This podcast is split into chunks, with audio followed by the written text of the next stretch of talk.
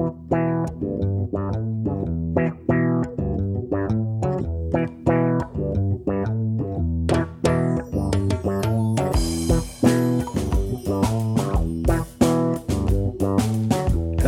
welcome to Charity Chat. I'm your host Samuel Davies. In this episode, I speak to the inspirational Debra Allcock Tyler, CEO of Directory of Social Change and trustee of both Berkshire Community Foundation and In Kind Direct. Currently, the COVID 19 pandemic continues to rage with hope that we will be coming out of lockdown in the next few weeks, but anxiety about what the world will look like and how life will change. For charities, many of which have been working harder than ever over the past few weeks, the anxiety for their trustees might mean big decisions over the coming weeks and months. So it's absolutely vital that those on the front line of charities, as well as the senior management teams, have clear lines of communication with those making the strategic decisions, the trustees. This is what Debra and I speak about now, there is an occasional beep on the recording. Apologies for this. It was part of the running of the computers that, uh, that we were using during the chat, but it's uh, fairly inconsequential, I think. Only a couple of beeps, so please try and ignore those. This is a really interesting topic, so uh, and vital topic. So do sit back and enjoy our charity chat with Debra Allcock Tyler.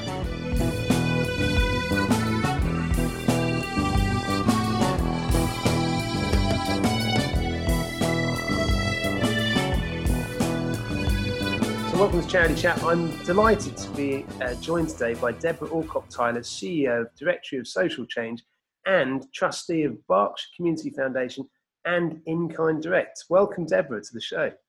Morning, Sam. It's a real pleasure to be here. It's a pleasure to be here too, and uh, thanks for thanks for joining us. I know you're really busy at the moment. How how are you um, how are you and your team finding uh, the coronavirus crisis, and and uh, how are you coping? Well, do you know, it's funny when I just said it's a real pleasure to be here. Of course, here is sat at my dining room table in front of my laptop, which is where here always is for most of us at the moment. And I think actually that's that's the only way you can look at it. Really, you have to try and find humour in the fact that you're there. I think we're doing okay. I think you know it, I have um, almost seventy percent of my staff are furloughed, and the rest are at work. And I actually think the the the, fur, the furloughed staff find it harder than the non-furloughed staff because of course the thing is with the people who are who are able to be at work they've got a sense of agency they've got some control. They know what it is we're doing to try and save dsc and the work that we're doing to try and save the sector whereas with people on furlough feel much more disorientated and disembodied from it. So but you know i think that my lot are very pragmatic very phlegmatic people and just chin up and get on with it really. So i'm incredibly proud of them. It isn't easy but we're surviving and we're still here and have you got things in place to kind of check on each other's well-being? Those people that are still working. Yes, we do. So we have morning check-in. So at nine thirty in the morning, everybody checks in, and that's officially when they start work. Of course, you know people get their computers earlier than that, but we say the official working day for our skeleton crew, as we call them, is on a is at nine thirty, and then we all um, meet again at five o'clock on um, uh, yeah, on Zoom, uh, both of those. So we say, so that's officially the end of the day. So I'm trying to give them structure in the day, which says start at 9.30, finish at 5. If people then choose to do differently, that's fine, because lots of hours have got kids and stuff, and they've got to flex their working hours, but at least it gives them some kind of formal structure to the day. And what we also did is very quickly we realised that people were working too hard. And so what we've now done is we've, institute, we've instituted a uh, four-day week so now everybody apart from me does a four day week and we have a Friday crew and a Monday crew. So some people, half of the team do a Friday and half of the team do a Monday. And so that everybody gets a good three days break from work as much as they possibly can. And actually it's quite good fun because the Friday crew and the Monday crew have become a bit competitive with each other. So any little bit of income that's coming into DSC gets claimed by a Friday crew or Monday crew. Like, How did they do on Friday? Did we beat them? You know, so there's a little bit of like, you know, quite fun competitiveness coming in. So there's all of that. And then also my managers are ringing our furloughed staff regularly just to see how they are checking. And we encourage them all to, you know, talk to each other and do WhatsApp groups and things like that and Zoom parties. And then also on a Wednesday at 11 o'clock every Wednesday, we have the whole organisation, furloughed and unfurloughed, come together and we do a big Zoom meeting with everybody where we talk about I brief them what's been happening at DSC, what's working, what's not working, the wider sector, and so forth. So we're doing as much as we can.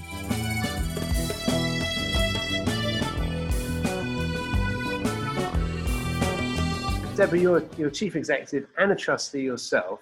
So, as both the trustee and the chief executive, what are trustees likely to be fearing at the moment, and what can charity chief executives and senior staff do to address these fears? Yeah. Well, I, you know, the advice, I, well, first and foremost, I always say to chief executives, please become a trustee. You will be a better chief executive if you know what it's like from the other side and the, the, reality is is actually it's not that difficult to get it right with trustees if you just imagine what would what would i want to know? If i was a trustee and i was a legally accountable person for this organization but i wasn't actually physically running it what is the information that i would need? And then and then it will come flooding at you. It's so straightforward. I mean first and foremost right now money is probably at the forefront typically though what, what trustees mostly care about is beneficiaries so one of the first things they're going to want to know is how are we serving our beneficiaries? Who's suffering as a result of what's going on at the moment? What, what are we doing to help them? But of course, a really key thing, because that's where the liability sets in, is um, this issue about finances, funding, where's the money coming, and things from that. And I think this is about being completely honest with trustees telling them the absolute truth, not trying to pretend it looks better or it looks worse. If there was ever a time when it's okay to be honest and you can't be in trouble, because nobody is going to turn around and say you were crap if your charity fails right now, because you know, some of the best charities we've seen operating are in really serious financial difficulty. So it's got nothing to do with how well run you are and a lot to do with the environment in which we're in. So being absolutely honest. And also I would say the other things we tend to we tend to drown trustees in detail, like loads of figures and numbers and things like that. And I personally think that's really unhelpful. I think the more detail you give, the harder it is for them to get a proper picture of what's going on. So it's not to say the detail shouldn't be available and they shouldn't have access to it and look at it if they need to. But I would be saying, you know, present your present your financial information as simply as you possibly can, preferably graphically, you know, in line graphs and bar charts. So they've got a picture in their heads of how things are going. And also, don't just stop at where you are right now. It's also about thinking, mm. yes, we know the times are challenging now. And, you know, probably your income line's done, you know, gone like slashing down to the right.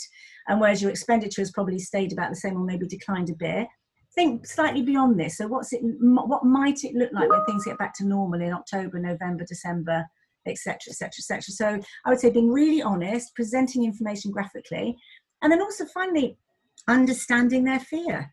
You know, their fear is it's not personal fear, it's the fear of, you know, we care about this charity, we care about these beneficiaries, we don't want it to fail.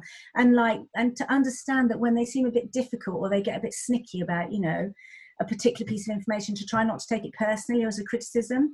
Many trustees right now feel completely helpless like literally helpless. And also, they're worrying about their own organisations very often, you know, whether they're in private sector or in public sector or in charities themselves. So, helping them to feel that they've got the right information, I think, is the most critical thing.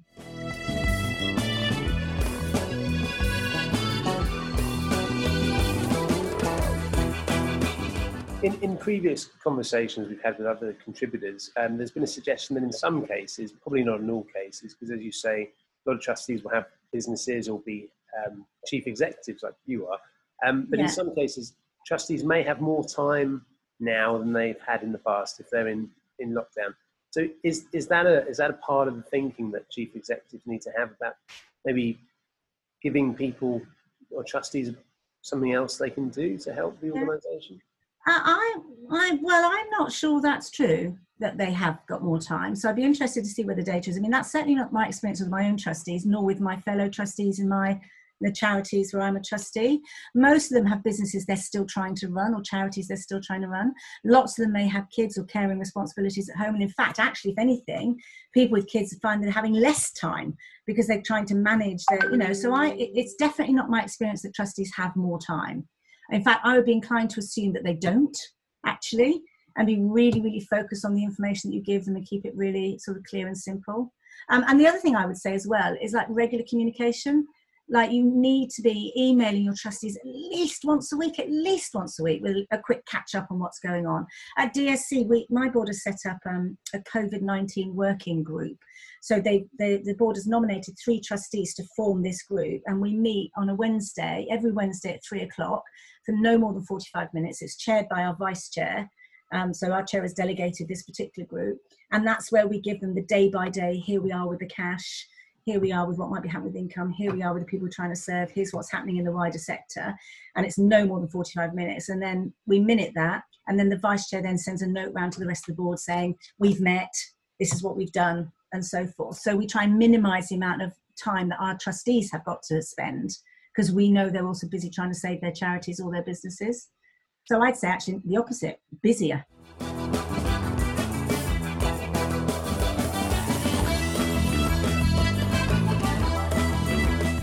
And, and are these are these initiatives the, the 45 minute meeting and the, yeah. the um, emails and things like that and the committee have, have they come from um, from you and your leadership team or have they partly come from the trustees? How did that come about? A bit of both to be honest. It's like we're very i i mean i may have been at dsc nearly 20 years as the chief exec but i'm very very conscious it's not my charity it belongs to the trustees. So i instill in my team very much this we are looking after this charities for our for the trustees. And so they're them having the right information and you know knowing what's going on is is the absolute priority. So given this crisis what can we do? And that's when we thought well shall we have a working group? And then when we spoke to the trustees about it they thought it was a great idea as well. So it's kind of it's kind of organic. And, and as, a, as a trustee yourself, are you experiencing similar things in the charities that you're a trustee of? Um, it sounds like DSC have got kind of a really good approach to uh, to managing yeah. crisis with their trustees. Well, you'd expect us to, given that you know we tell other people how to run themselves efficiently, effectively. So you'd expect us to be pretty good at doing it. And also, don't forget that you know I know quite a bit about governance and um, in fact, my, book, which is slightly on hold at the moment, it's just in its last stages of editing, which is it's a battle on the board, which was due to come out in the autumn, but obviously we've had to halt it. So that's all about how to run yourself as uh, well as a charity, as trustees, sorry, in a charity. Um, they keep regular, so they're, they're so in Kind Direct and Berkshire Community Foundation, it tends to be more by email. So we've, we've had full board meetings in both of those charities because they all happen to fall at about the same sort of time in April, ironically. Um, but we haven't had, I don't, there isn't a working group for any of those. Um, although I know our chair in InKind Direct works very closely with our chief executive, ditto our chair at Berkshire Community Foundation is working very closely with our chief executive. Um, but the thing about, so a Berkshire Community Foundation is a grant giving charity anyway. So it's not quite the same as if it's a charity that's about to go bust or run out of business. So it's much more comfortable place to be in. And with In Kind Direct, because we're redistributing surplus product. Lots of our donors are really, really being incredibly supportive. So we're getting more product to donate, and now cash is coming with that. So I, I, you don't feel quite the same need. Whereas with DSC, it's in a bit more of a vulnerable position, which is my why my DSC trustees probably need more updating and more of a working group than I would feel the need for in my other two. So I'm content with the way the others are doing it.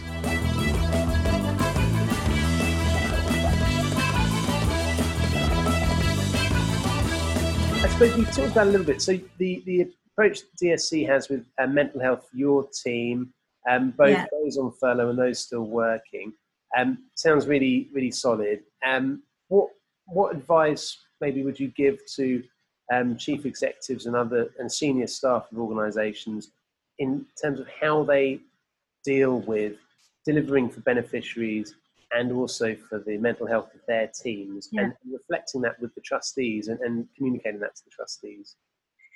You know it's a really this is a really interesting one because here's the thing these are not normal times.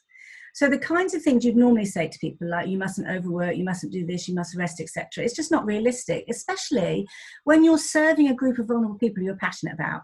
So i think we have to get there our staff want to put the work in they want to put the hours in. It matters to them. It's not as if they're being forced to do. Well, they kind of are by the circumstances, but most most of the, the people I know who are working for charities who are serving on the front line, they're not being forced to do these things. They're doing it because they care and they really want to do it. And I think that the worst thing you can do is is limit that love and compassion and energy for this period now. So I think at the moment, it provided you're doing the normal stuff like are you okay? Do you need any help? Are you looking after yourself well? Is enough actually Uh, other than those you know where it's sensitive. Let people do their bit now. Let them put in the extra hours. Let them be tired. Let them be afraid. Let them cry. Let them have all those things happen.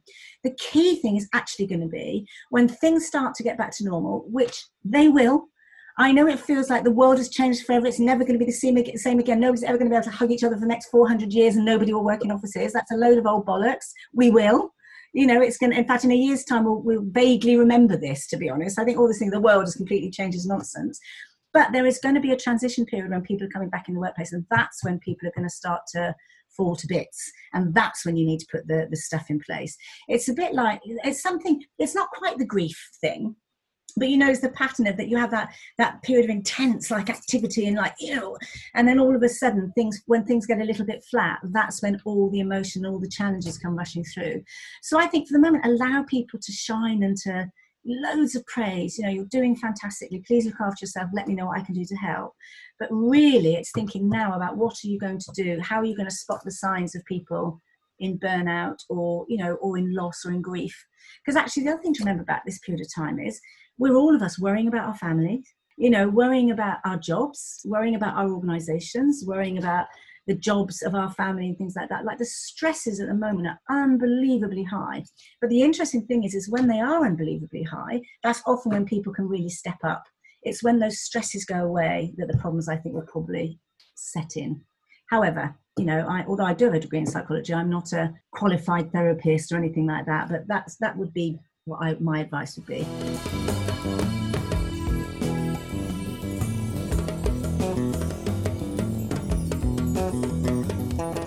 What about trustees? Do, do chief executives and senior teams do they have a responsibility to their trustees' mental well-being? Do you think? Is there anything that, that we can do, kind of, of in terms of managing up to, to help trustees' mental health? Uh, well, a, you have a human responsibility. I think again, I talk I talk about how you see your organisation. I am looking after DSC for my trustees. Our chief executive of Berkshire Community Foundation is looking after BCF for us as trustees.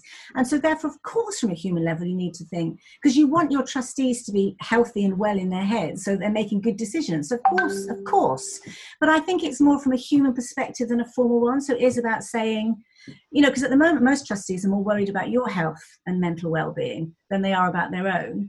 But it is about saying to them, is everybody okay? Do you need anything? But it's really focusing on, you know, am I giving you the right sort of information? I'm, I do not want to add to your stress by not getting it right, you know, the information I'm giving you from my charity. Do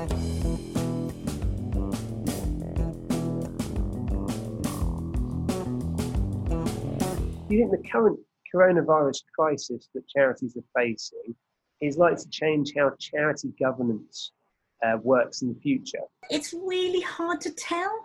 I mean, I'll tell you what my hope is. My real hope is that charities are operating at the moment on the edge of a precipice of risk.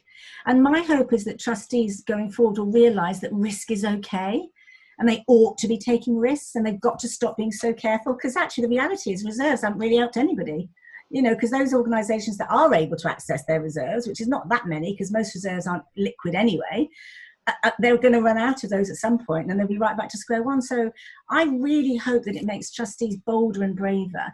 I certainly think if you think about the wider context of how overlooked and undervalued our sector has been by the government, I mean, if there was ever, ever, not just a slap in the face, it's like, you know, that well, that sketch with the fish around the head, you know, that's what we've been slapped with by this government. Like they really don't care and they don't get it. And I really hope that gets trustees to start being braver and bolder and campaigning more and lobbying more and be angrier about the circumstances that lead to their trust, their beneficiaries getting there. So I hope there'll be more, take more risks. Um, I think that uh, probably a lot of them will come out of it reflecting on governance. And I really, really hope that they start taking the governance code seriously and start thinking about how they can use that more effectively and so forth. But when, when things have calmed down a bit, I'm pretty sure most trustees will say, right now, let's reflect. What have we learned? What can we do differently? What we can do better? So I think it will.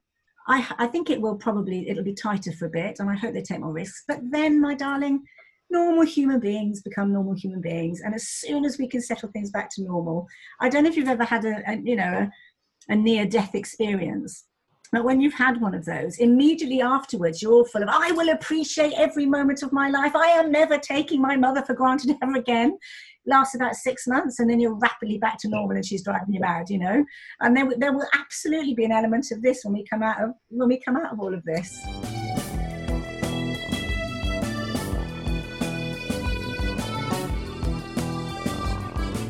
Do you think there might be any change in how the government sees charities. Um, obviously, governments change, but the current government, seeing the the optimist in me, thinks you know all the great work that charities are doing, and then that's um, in conflict with the, um, the small amount of money that was donated by the government to support charities.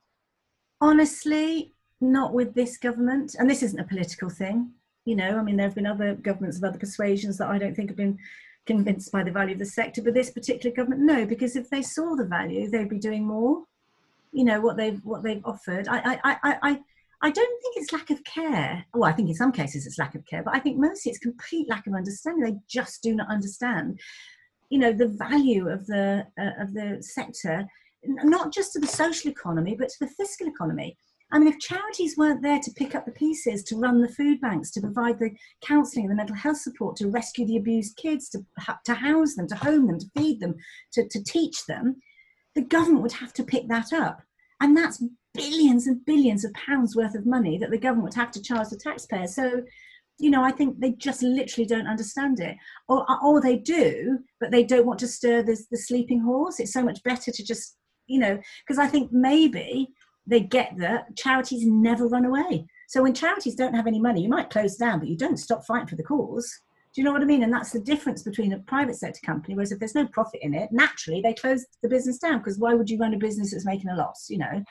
Whereas in the charitable sector, you know, the work is there whether the money's there or not. So people will always, always, always be helping holding each other up. So no, I don't think this government will. What I do, however, hope is that the opposition might see, might start to come and understand a little more forensically how our how our sector works and might therefore carry that forward with them in, both into opposition and then you know um, in the future. So yeah and it's not a political point particularly. I think you know you've only got to look at the action 750 million. I mean it's ridiculous. It's it's laughable far, less than the 4.3 billion that was said to be uh, the sector would be losing over well that and that was just 12 weeks sam. Yeah. that was just three months worth of income that's going to be lost to the sector.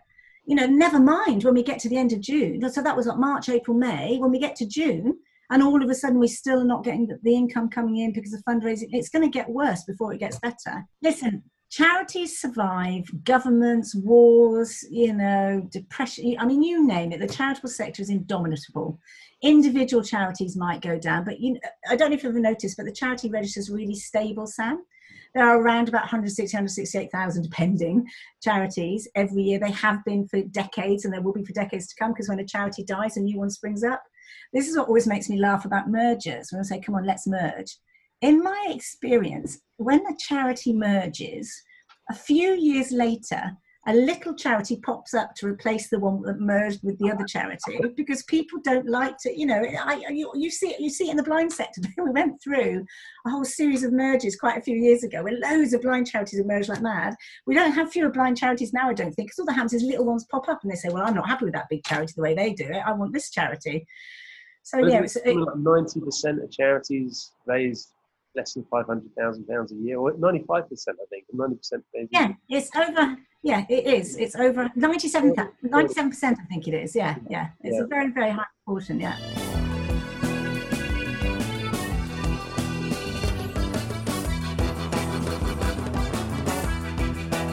But my final question is furloughing. So you, you yeah. DSC has furloughed 70% of staff. Do you have a view on this notion that I think it's been turned down now by uh, Baroness uh, Barran, the Minister of Civil Society, allowing uh, charity workers to volunteer for their organisations?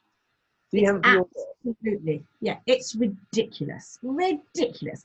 Now, listen, in the case of DSC, fair enough. We're not frontline, we serve other charities. And the reality is, is that we've had to furlough our staff because there's literally no income coming in.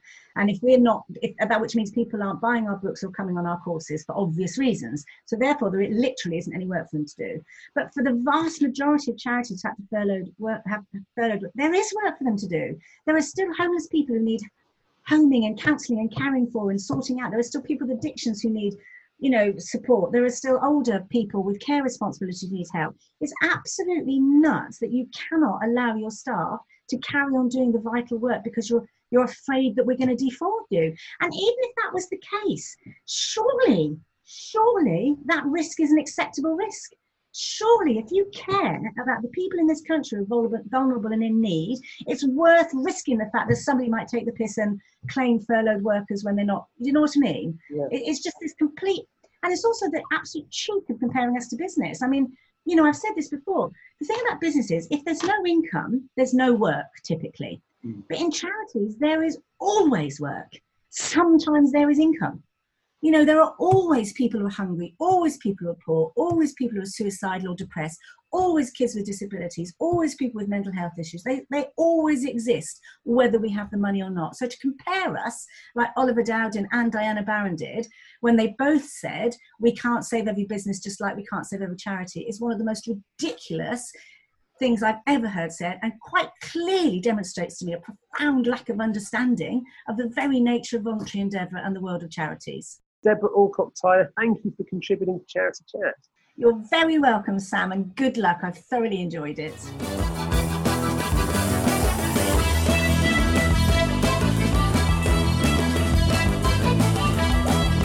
A big thank you there to Debra Allcock Tyler for giving us both her time and valuable first hand knowledge and insights into the minds of both trustees and chief executives of charities. Debra raised a number of vital points here. I know that in some cases, certainly uh, within my experience, there's a real difference between the exposure that charity workers get to their trustees depending on the culture or size of their charity. But wherever you are, um, wherever you work or volunteer, it's so important that we do remember that trustees are responsible for the successes and failures of the charities they govern. So we must put ourselves in their shoes and think hard about how we can provide them with the most effective information possible. It might seem difficult sometimes to allocate enough time to reporting mechanisms, especially during unprecedented times of need. But if these mechanisms are too complex, they need to be changed. They should surely remain in place. And perhaps there is a shared responsibility for senior managers to bring their colleagues in to understand the wider organisational picture as much as the duty of detailing this for trustees to make their decisions. To get everyone on the same page and shared understanding surely must be any charity's overriding goal for success. Of course, the furloughing of charity staff, while consistent with other sectors, is perhaps counterintuitive, especially with the shortfall in fundraising over the last few months and uh, now charities are having to work harder with less, and in many cases, less staff. So perhaps we will look back on this time as a starting point for a new era. Perhaps the bang of the drum of charities will get louder, the work that we all do that no one else does, the gaps, in some cases, very big gaps that we fill in order to protect and serve those who are most vulnerable in our society. So keep on fighting that good fight, dear listener, against all those odds. There is light at the end of the tunnel. And if you are going through hell, for goodness sake, keep going. If you enjoyed this episode, please do listen out for more from Debra Allcock Tyler or check out her many books. We've got lots more shows coming up about the uh, current situation and how to deal with it, so do keep listening. Uh, that's it from me. Thank you for listening. I hope you found this help- helpful. Please do let us know what you thought, good and bad. We'd love to hear from you. Um, you can email charitychatpodcast at gmail.com or visit our website charitychat.org.uk for more information about us and uh, leave a message on there. Uh, also, uh, thank you to our corporate sponsors. Giant Squid Audio Lab for sponsoring our podcast kit, Magda Axmit for the beautiful website design, charitychat.org.uk. RR Yard Photography for the lovely pro bono images on the website, and Forest of Fools who've been playing throughout the show and are playing us out right now. We hope that you and yours are staying safe and well. Thanks very much. Cheerio. Speak to you soon. Bye bye.